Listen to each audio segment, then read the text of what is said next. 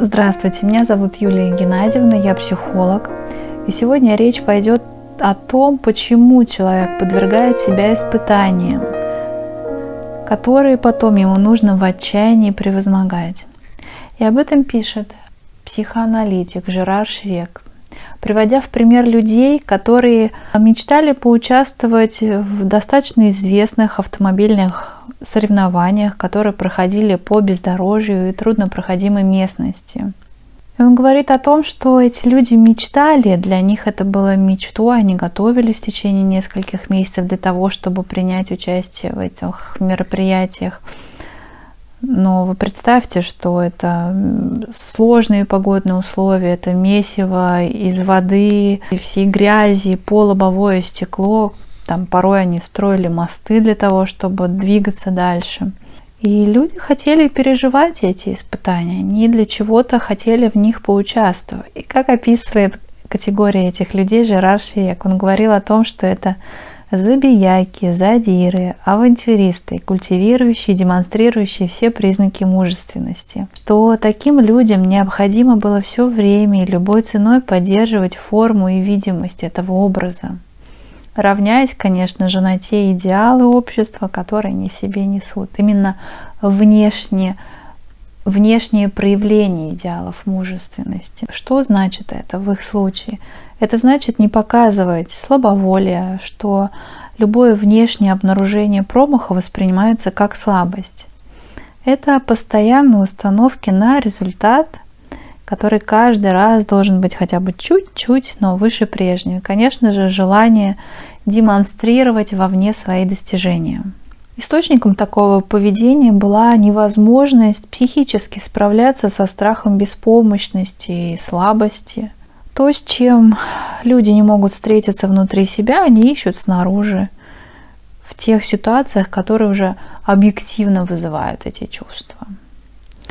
И, конечно, речь не о том, чтобы не чувствовать свою беззащитность, беспомощность. Мы все периодически так или иначе встречаемся с этими чувствами.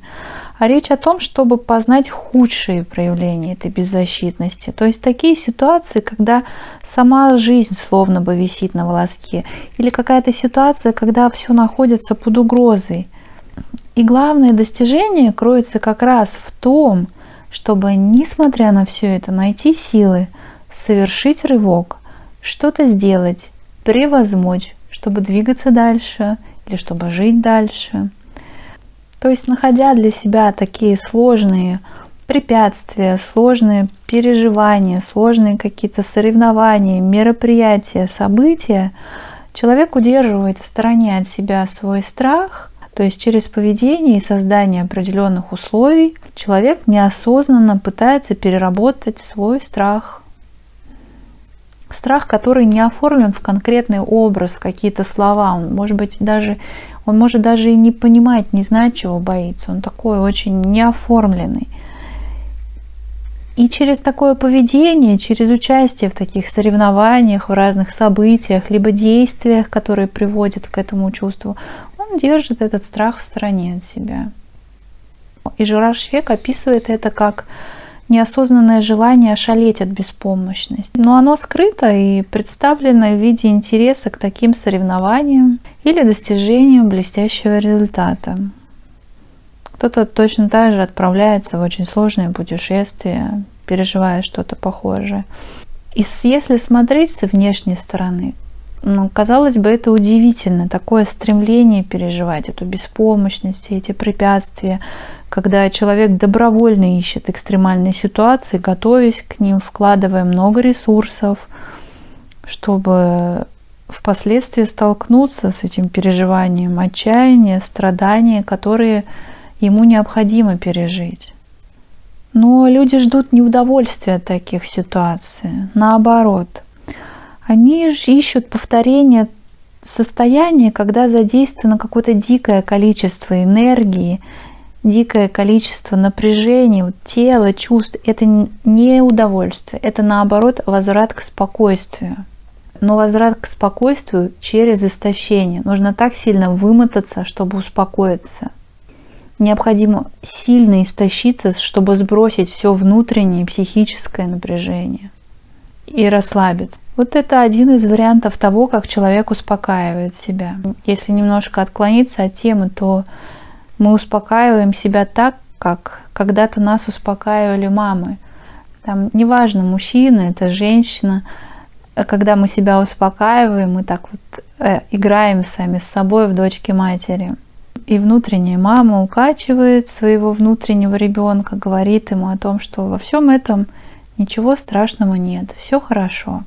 Если у человека был такой опыт, но могло случиться так, что такого опыта не было. И именно в тот момент, когда так нужно было, чтобы кто-то был рядом, мама не находилась, либо кого-то другого не находилось для того, чтобы кто-то сказал, что все хорошо, и в этом нет ничего страшного. И тогда а, ребенок оставался один на один с этими чувствами. Но поскольку он очень мал, поскольку он еще не понимает, у него нет опыта для того, чтобы понять, что это такой сильный страх, он остается у него вот в таком неоформленном виде. Я еще вспомнил, что слово психи, то из чего сформировалось слово психология, психоанализ, психотерапия, оно переводится не только как душа, но есть еще перевод, который имеет значение дыхание. Это Жерар Швек писал о мужчине, который нырял с высоты в воду, а затем плыл под водой до последнего, сдерживая дыхание. Так он доводил себя до изнеможения. Самое интересное, что такое поведение он называл расслаблением. Что он таким образом делал? Так он пытался превозмочь тот страх, который им был испытан. Повторить свой пережитый в детстве травматичный опыт, когда его толкали в воду, а он еще не умел плавать, или в тот момент, когда а, он в маске был под общим наркозом, эти прыжки в воду с высоты повторяли то, как его толкнули, и то, что он плыл в маске, задерживая дыхание, похоже, очень напоминает его опыт, детский опыт нахождения под наркозом. То есть все для того, чтобы совладать с этими детскими чувствами раз за разом и каждый день. Или он приводит пример мужчины лет 50, который пьет, курит, у него нет спортивной подготовки, нет хорошей физической формы. Но при всех этих данных он решил пробежать марафон в 42 километра. Вопрос зачем? Просто так в жизни ничего не бывает. И если внимательно присмотреться, то и жизнь этого мужчины тоже можно было сравнить с марафоном. Он по 13 часов в день занимался своим бизнесом и был постоянно занят без передышки, не давая себе вот никаких там возможностей отдохнуть. Он часто чувствовал себя измотанным, у него много задач, его голова постоянно занята конкретными делами, но порой в его деятельности возникали потасовки с клиентами. И вот что интересно, если вот во время сеансов он у аналитика. Он говорил о том, что ему такая работа души дается достаточно сложно, ему сложно находить ассоциации. И вообще вот вся эта душевная жизнь очень плохо сочетается с тем, что ему приходится делать в обычной жизни, когда у него все очень конкретно, все очень предметно и нет времени думать.